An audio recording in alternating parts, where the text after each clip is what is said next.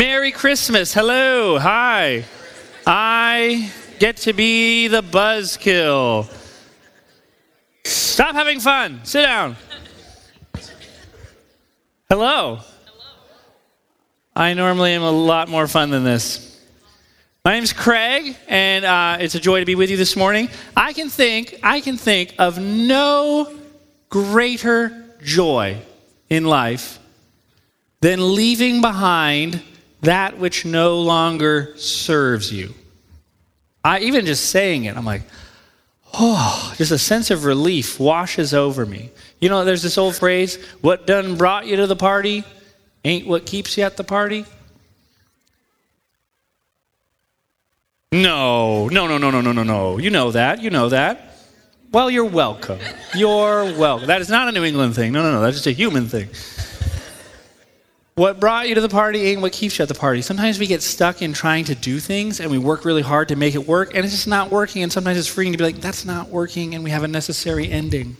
But goodbye. This, this morning, we're going to start a five week series. So this is part one, where I'm going to talk about necessary endings, where we're saying there is something that no longer serves us, it's frustrating us. Therefore, let's say goodbye. Let's just stop doing it. What is it?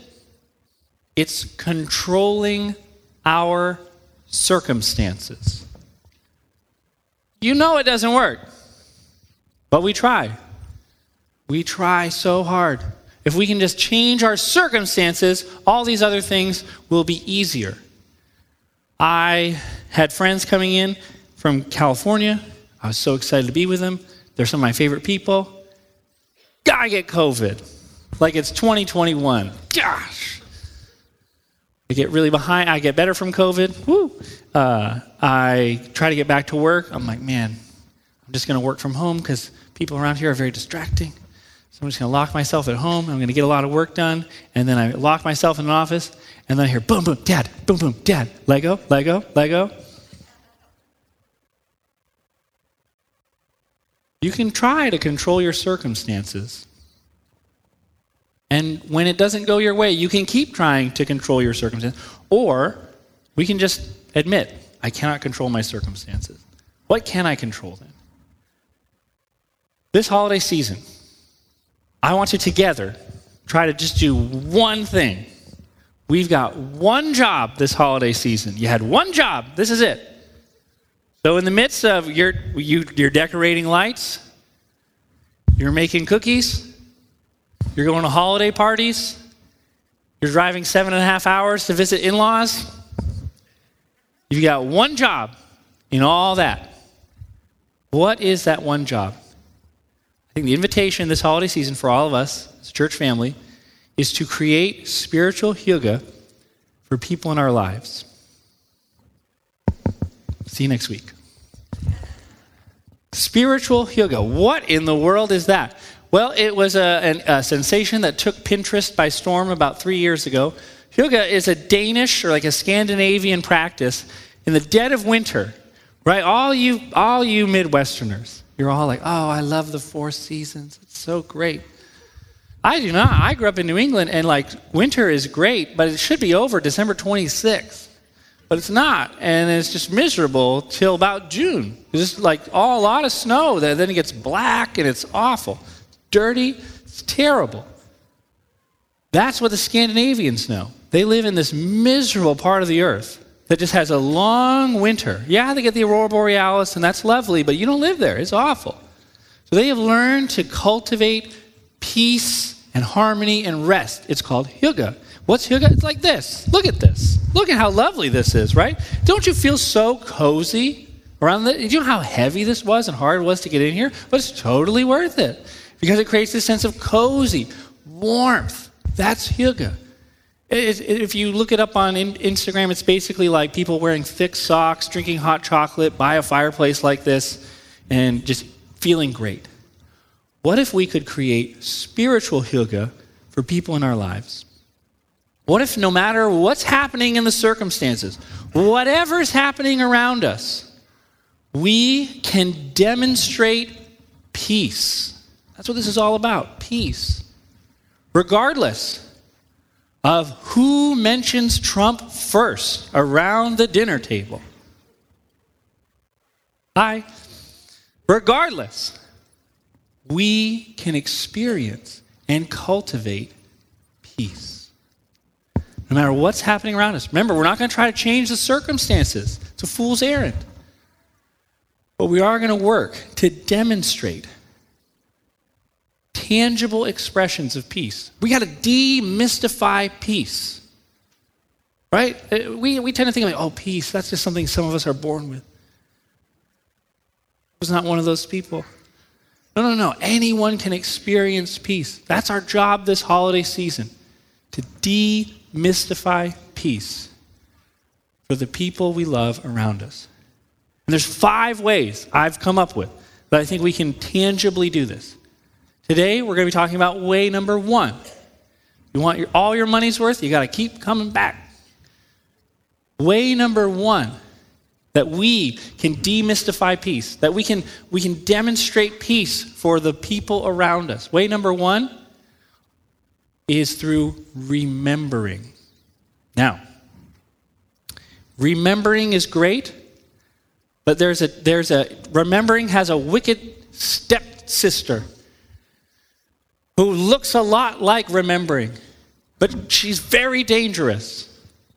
Nostalgia. We got to separate those two things a little bit.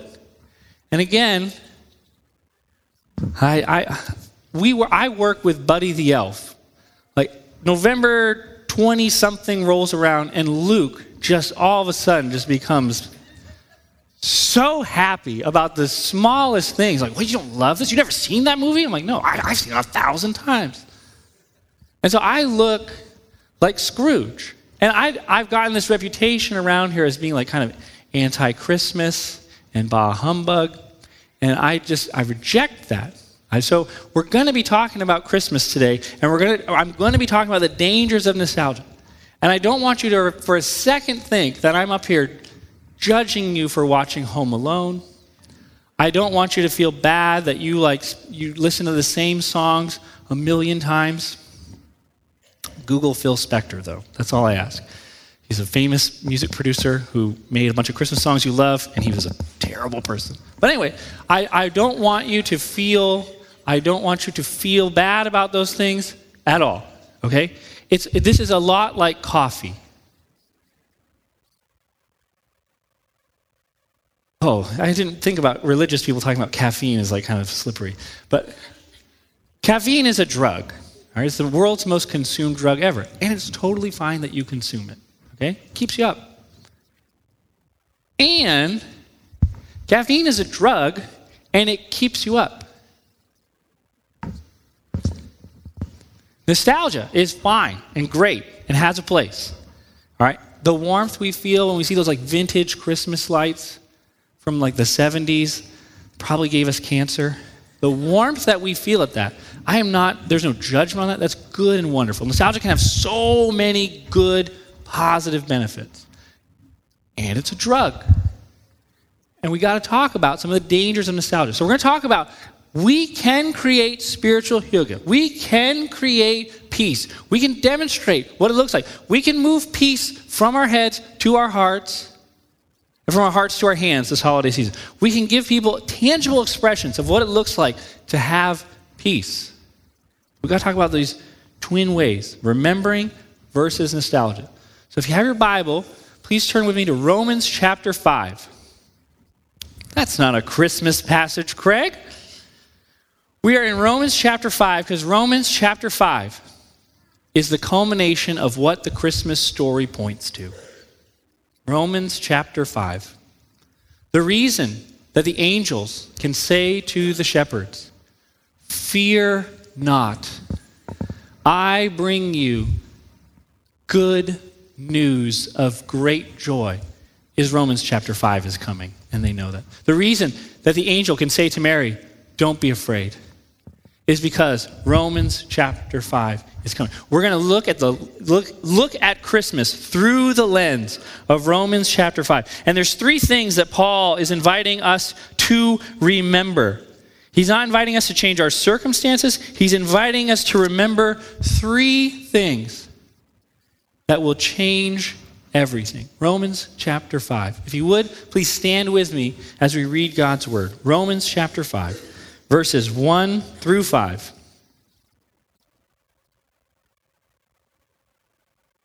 Therefore, since we have been justified, since we've been made right, since we have been said we're okay, since we have been justified through faith, we have peace with God through our Lord Jesus Christ, through whom we have gained access by faith into this grace in which we now stand.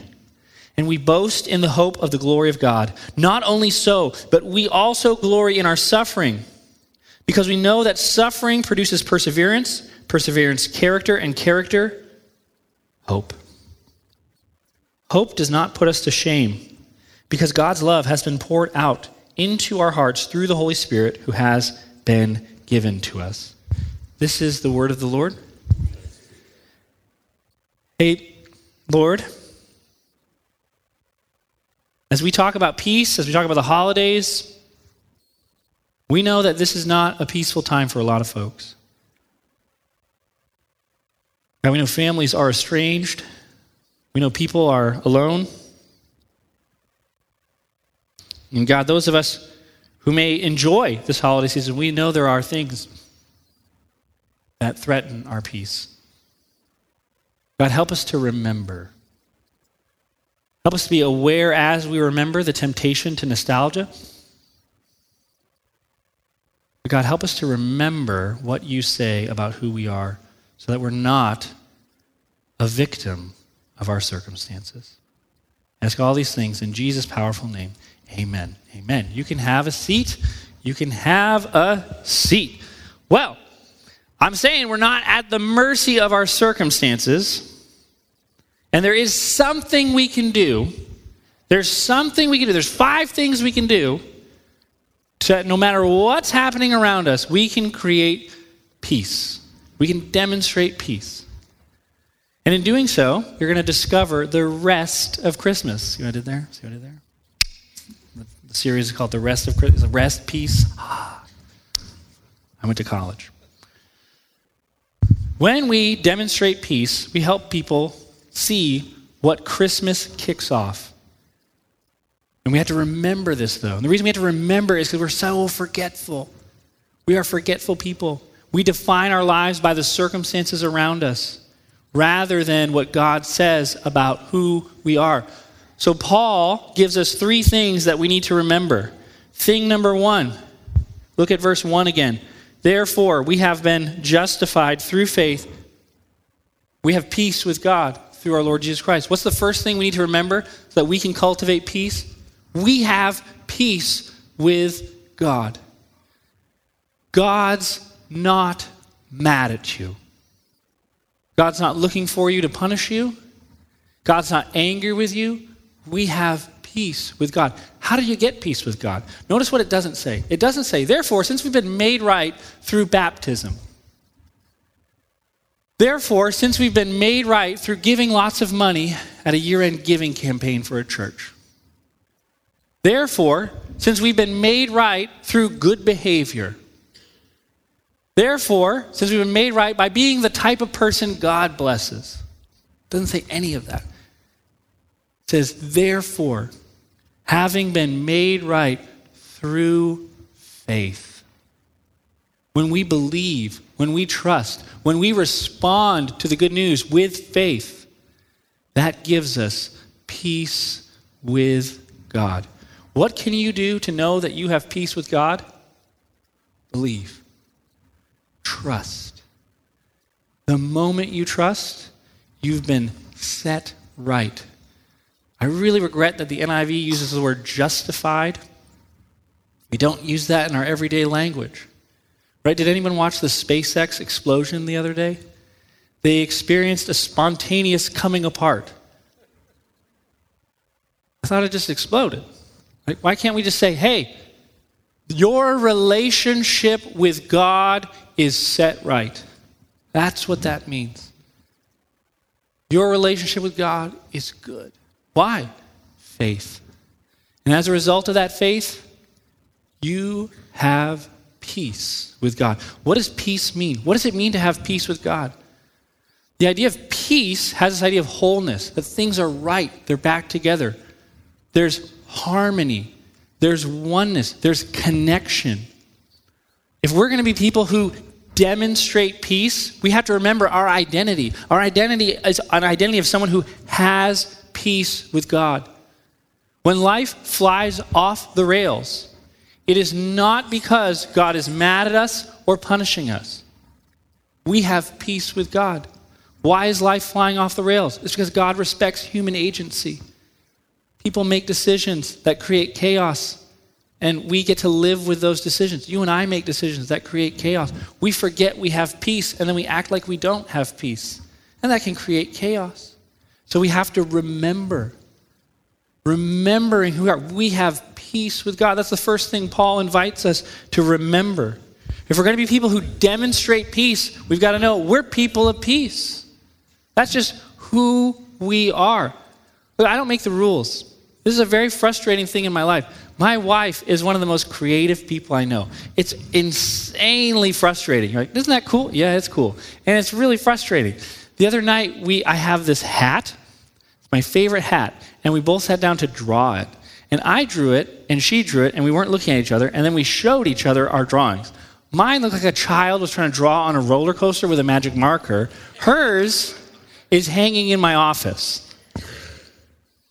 So I have, over the years, taken several art classes. I've taken about eight art classes, but only like the first class of these eight art classes. Because I inevitably get to this very frustrating point in an art class. This is a real art class. I'm, what I'm about to say, people pay money. I didn't. I had a like a Groupon. Uh, it wasn't. I I should have paid for it, but anyway, uh, I had a, a, paid online art class. Someone paid money to get this advice. This is the very first class. They're okay. Take your subject. All right, so you have a picture of your subject. Got it. This is right after they gave you a pencil, right? There's your subject. Okay, now once you've drawn your subject's face, I was like, what? Once I've drawn my subject's face, if I could draw my subject's face, why did I take your class?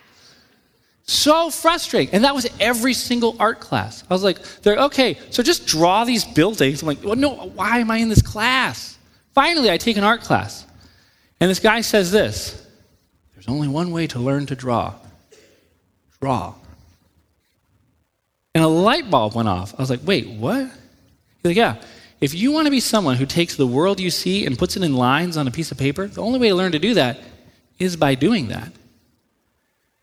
If you want to be a person of peace, someone who creates peace, who demonstrates peace to the people around them, you got to create peace It's the only way to do it. You can theorize about peace till the cows come home. It's not going to create peace. You've got to step out and do it. You've got to create peace. And what's step one of doing that? Identity. Why can we do that? I have peace with God. I'm loved. He's not looking for me to, to fight, He wants to bless me. I have peace with God. Peace is something that all the Old Testament prophets believed. Peace happens, and then the world ends. What does that mean? They thought God sets things right, and then we enter eternity. Peace was the culminating act of creation. That's why the prophet Isaiah in Isaiah chapter 9 says this about the coming Messiah.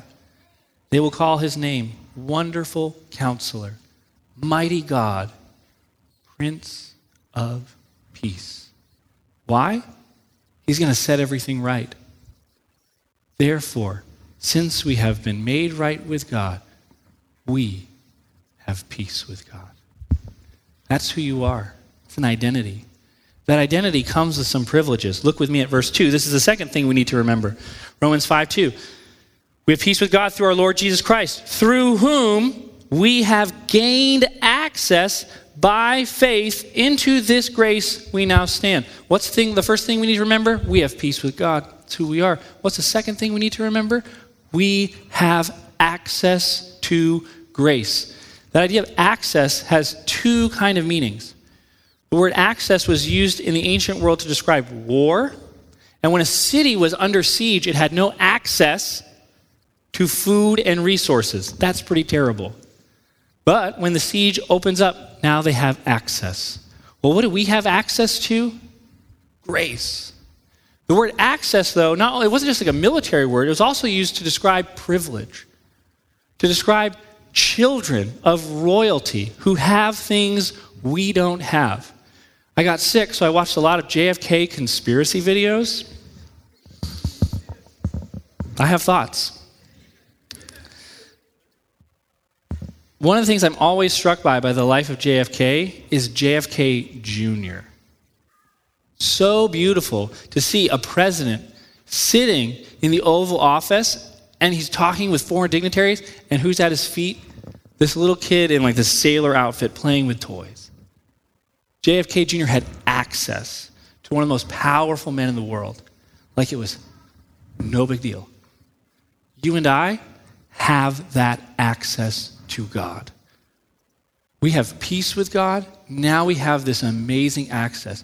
You are a child of privilege. It's another identity thing. I love all the kids here at Compass. I love all the Compass kids. But I don't want to stop working in my day to day to hang out with your kids. Right? That would be weird. And I just, there's nothing in me that wants to, like, oh, you know what? I won't work today. I'll go to the park and hang out with your kids. I don't want to do that. But there are three kids that I do want to do that with. They have my last name. Oh, and those kids get away with murder. Murder. I mean, like, I'm like, oh my gosh, my parents would never let me do this, but I'm like, I'm like paying for this. This is crazy. Because they have access. And I'm desperately trying to be the fun parent. You and I have access to God. But listen carefully to what it says. It doesn't just say access to God. Look again at verse 2. What does it say? We have gained access by faith into what? Grace. We've got to point out what grace is. The Greek word for grace is charis, and the Greek word for joy is charin. And if you look up the, the greatest defin, uh, lexicon, Greek lexicon that all New Testament scholars use, it's called Bauer's Lexicon. There's a, there's a subject line under the words that says that these two words, grace and joy, are virtually indistinguishable. We don't know the difference between them. What does that mean? If you have access to God's grace, you experience His unmerited favor. What is favor? Joy. If I favor something, I delight in it more. When you have access to God, you have access to His joy and delight. So there's two things to remember. Thing number one, we have peace. Thing number two, we have access. And then we need to not forget this. What does this give us? Hope. Looking at the end of verse 2. And we boast in the hope of the glory of God. Skip ahead to verse 5. Hope does not put us to shame. You will not be embarrassed by trusting and believing these promises. It's not going to disappoint you, it's going to cultivate hope. You're not going to be made a fool for like really owning this, for really believing this. It's like, oh, I would believe this. Oh, what if it's not true? I'm going to get embarrassed. Those who hope in the Lord will not be put to shame. These are the three things Paul is inviting us to remember.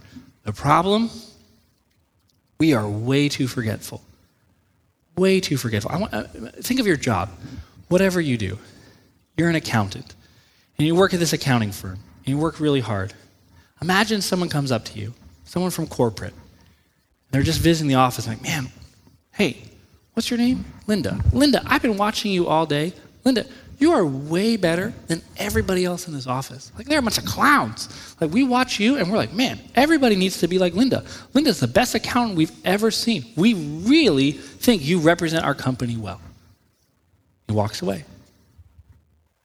That feeling you feel like, holy cow, somebody noticed. I'm pretty good at accounting. I am pretty good at accounting. I've been doing this for years. This is great. How long does that last? 30, 40 seconds? We're just, we're just, whoop, on to the next thing. We have peace with God. We have access to his delight and joy. That access will never put us to shame. We'll never be like, oh, I trusted this and I look like a fool. Never. We have hope. And then it's on to the next thing. We forget. We need to be intentional. We need to really work hard to remember. That's why the practice of remembering, the, the biblical authors, how many times again and again do they say, remember, remember, put this on the forefront of your mind, write it on your house, like get a tattoo, just remember this. We forget. So the practice of remembering is a daily practice we can do this holiday season, and it will help move peace from our head to our hearts. This practice of remembering, it's a few steps. Step number one, it's not going to sound very spiritual. If you're a very spiritual person, you're like, oh, I really like these things to sound spiritual. This one's not going to sound spiritual right up front. Step number one how do we remember that we have peace? Step one, remember an experience that gave you peace. Now, that doesn't sound very spiritual, but hang in there for a second. What gave you peace? Maybe it was a sunset. I had a friend who had an apartment in Malibu who you could watch the sunrise and the sunset from the same window over the ocean. I think back on that I'm like, peace. There was a time when Amy and I first got married, and we had I had no or well, we were about to have jet, so we were been married for a little while. I had no job. I was panicking, and I'm sitting by a river, and I just start to cry. I'm like, oh my gosh. I'm a person who brings children into the world, and I have no income, and I, they're going to be a mess. I'm going to be a mess. This is terrible. What do I do? I'm just weeping. I go back to the place we're staying, and there's a message on my phone that says, Hey, Craig, we didn't know you were in town. We'd love to hire you. Peace. Think back to a situation that gave you peace. Maybe it was a sunset, something as simple as that, a beautiful, a walk on the MKT trail, where you're just like, all is good. Maybe it was getting a job, maybe it was the birth of a child, maybe the birth of a grandchild. Think of a situation that gave you peace. Step one. You with me? I can be alone, that's fine. Step two. Step two. Locate that feeling of peace in your body. Where did you feel the peace in your body? It's not a mistake that you have a body. God gave you a body for a reason. Your body tells the truth. Where did you feel that peace in your body? Was it in your chest? Was it just this release and this warmth? Maybe it was in your stomach. You could feel an ulcer closing. You're like, oh. You can't feel ulcers closing. Where did you feel it in your body? That relief, that peace. Step one, remember something that gave you peace. Step two, locate it in your body. Was it just the release of stress? Okay. Step three, ask, What does this tell me about God? If a sunset created a feeling of warmth and peace, and I am someone who has peace with God, what does this experience shadow? What is it sampling? What does it tell me about God's peace with me? If Jesus is the Prince of Peace, that's a key identifying feature. If Paul wants us to know, we have peace with God. And I think back on a situation in my life where I felt peace. What does that tell me about God? Man, maybe I've been making too small a deal about this peace thing. Maybe if a sunset can just feel like the world is all right, what does being made right with God, what should that feel like? If a sunset feels great, what does being set right with God feel like? That probably feels really great. And you start to move on the most difficult journey of your life from your head to your heart. I believe I have peace with God. Well, do you feel it? It's not about feeling, it's about believing. I was on a New York City subway once, and a man run, ran onto the train, uh, throwing a bag around, just like tossing it. And I don't remember anything that he heard. I just remember someone yelling, bomb. And uh, I had feelings. I'm fine. Thank you for your concern. But our feelings follow what we believe. And if we really believe we have peace with God, that's going to show up somewhere in your body. And if it starts to show up in your body, it can show up in your life. And the good news, the good news about peace and remembering is it's way better than nostalgia. Nostalgia is, is good and fine. I'm not anti nostalgia. I was, I was reading Macaulay Culkin's Wikipedia page this morning, okay? I'm getting ready. But the problem with nostalgia, the problem with nostalgia is it makes us long for a day that never actually existed. All right, all you 90s kids in here, I love the 90s. Give me my 90s Nickelodeon. The 90s are so great. They're so great, why don't you try to relive the 90s? Why don't you wait at a bus stop without a phone? All right, look at the trees, look at your shoes. That was the 90s. All right, you can't, you can't entertain yourself like you can today. But I love the 90s. Well, they weren't as great as you remember. It's a cognitive bias. You know you survived this thing, so you look back on the past and you're like, man, that was so great. So great. We're in decline now, but if only we could be like the 90s. The 90s were fantastic. I'm not knocking the 90s. They were also the zenith of the culture war. When Christians were like, let's just go to war with the culture and we'll see what happens. Remember the whole like keep Christ in Christmas thing? That started in the 90s. I didn't get us very far. Right? We started this battle. See, here's the thing Nostalgia makes you long for a day that was never there It can also create a lot of shame. Man, I'm not doing it right. The circumstances around me, no one else is doing it right. You know who was doing it right? Those folks way back there. So we got to get way back there. I have news for you. December 25th has never been a peaceful holiday. Ever. Ever. If you think it was, like, man, we just got to get back to like, remember when we all agreed that December 25th was Jesus' birthday? And we all agreed we were doing the same thing, like we're celebrating Jesus' birthday. And everybody could say Merry Christmas and you never offended anybody. I want to go back to those days. They never existed. Ever since the fourth century, when the church decided, let's remember Christ's birth on December 25th, ever since that decision was made, a battle has been ensuing since then. Why? Because the church tried to blend two things that don't go together. The reason that Christmas is celebrated on December 25th is not because anybody believes Jesus was born on December 25th. I hope I didn't create like a crisis of faith for anyone. We have no idea when Jesus was born. Could have been born in September, could have been born in July, who knows? But we just said December 25th. Why? Because there already were a bunch of holidays being celebrated on December 25th. We're like, this is great. We'll just kind of blend the holidays, these winter solstice holidays that are happening. We'll just blend those with Christianity, and bada bing, bada boom, we got this really cool holiday. Wrong. We got a battle. Oh boy. Yule logs, candles, holly, mistletoe, and Christmas trees are all pagan symbols from the winter solstice holidays. They have nothing to do with Christianity.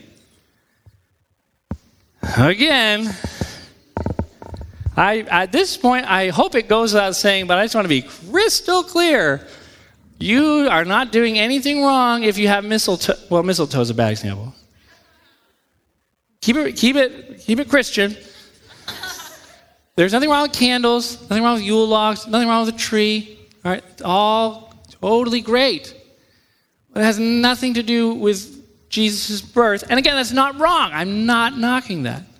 But did you ever wonder, like, Jesus is born? Oh, great. I'll be right back. I'm going to cut down a tree and put it in our living room. Why? Don't worry about it. And I've heard the arguments, people be like, no, the candles are like, you know, like the light of the world. That was like an, a later, like, let's spiritualize this. And it's fine. It's fine. But let's not kid ourselves. There has always been a battle for Christmas. You don't believe me yet. Here's what the Puritans, I mean, not our favorite people, uh, some of them, they were like, they could have used a little peace. Um, but here's what they said about Christmas. If God had intended anniversary, the anniversary of the Nativity to be observed, he would have surely given some indication as to when it occurred. They keep going. Men dishonor Christ more in the 12 days of Christmas than in all the 12 months beside. Why? Because, well, we'll just keep reading from the Puritans. The feast of Christ's Nativity, this is Cotton Mather, is spent in reveling, carding, dicing, masking. Must have been a COVID guy and all licentious liberty by hard drinking, by lewd gambling. And then Henry Bourne just kind of really clearly articulates it. The behavior of common people at Christmas is a scandal to religion and an encouraging of wickedness, merely a pretense for drunkenness, rioting, that's wild, and wantonness, which is an old English word for sex. Here's what happened uh, rich people went, did not go without the holiday season, d- December. Poor people did, right? If you're in an agrarian society, there, you can't plant crops, you can't harvest crops. But if you're rich, you have a cow, you can kill the cow, it can stay outside, and you can eat it. So the poor people are like, hey, we don't have a lot, they have a lot, let's riot. And people let that go on because it's like, well, if they riot now, we don't have to deal with them later. And so it was kind of like a safety valve, like, pfft, like just let, let the steam off, let it go, and we'll be able to just, we'll get through Christmas. Some of this still carries on till today, right? The reason you feel bad because you don't leave a big tip, right? You're not going to have goodwill the rest of the year. Like, oh, if, if like you get a haircut on December 16th and you don't leave a massive tip, they're going to be like, cheap, there's some kind of Scrooge. It's all carryover from some of this stuff. Right? You all do that, right? You all leave tips. Am I the only one that's getting ripped off at this time of year? Why do I point all this out? Because nostalgia is a cheap counterfeit for remembering. And we have an especially difficult time at Christmas recognizing the temptation for nostalgia and then we, we, we feel the brokenness. Nostalgia can't get us very far, can't hold up to the pressure of life. And then like, probably remembering can't do that either. But no, no, you got to separate them. Nostalgia's fine, it's great. I have candles at my house, it's a drug. Remembering, though, it's a lot of work. A lot of work to remind yourself who you are. But it can hold up. It can hold up to the pressures of life. Christmas isn't a happy time of year for everybody. I want you just to imagine my friend Jana with me for a little bit. Uh, Jana's grandmother was like the queen of Christmas. She was super good at celebrating the holiday. She was very thoughtful about it. She was the kind of grandma who like had all the coolest decorations. She gave away PlayStation games. Like, that is a cool grandparent. Every year, it was super exciting to go to grandma's house because we're just going to see how to, how's grandma doing Christmas this year. Jana's grandma passed away the beginning of December. Really hard. That first Christmas, nobody in Jana's family is looking forward to it. There's a, her presence, her absence, grandma's absence is felt so deeply. Nobody's looking forward to it. December 25th rolls along. We're all sitting around the table. There's an empty seat. The joy the peace, it's gone. Nobody's talking. Just wondering what this day could have been. What are you going to say in that point, right? You're going to say something like it's going to help? No. You're just sitting with a grieving family. But someone did say something. Grandpa chimed in and said, I'm really glad. Really glad I'm not the only one grieving grandma's loss this year. I'm really glad you're with me. Really glad I'm not alone. And the holiday changed. You can create spiritual hygge. You can demonstrate tangible ways that people around you can experience peace. We are not victims of our circumstance. Regardless of what's happening around us, we can be people of peace because we are people of peace. The question you get to ask is what kind of memories do I want to look back on next Christmas? Next year, when I'm in 2024, I'm looking back at 2023, do I want to say, hey, I survived? Yay! You know, I didn't make eye contact when my uncle started asking me about Palestine. Or you want to be like, hey, I was thrust into awkward situations and I was different. I got to see peace change my family. That's the invitation. Way one is through remembering. And if you want way two, three, four, and five, you got to come back next week. Jesus, how quick we are to forget. God, help us not to make peace a small thing. God, we worship the Prince of Peace, and we have access to your delight. We will not be ashamed when we put all our hope in this peace. I ask all these things in Jesus' name. This podcast is part of the ministry of Compass Church in Columbia, Missouri. For more information, please check out compasscfc.com.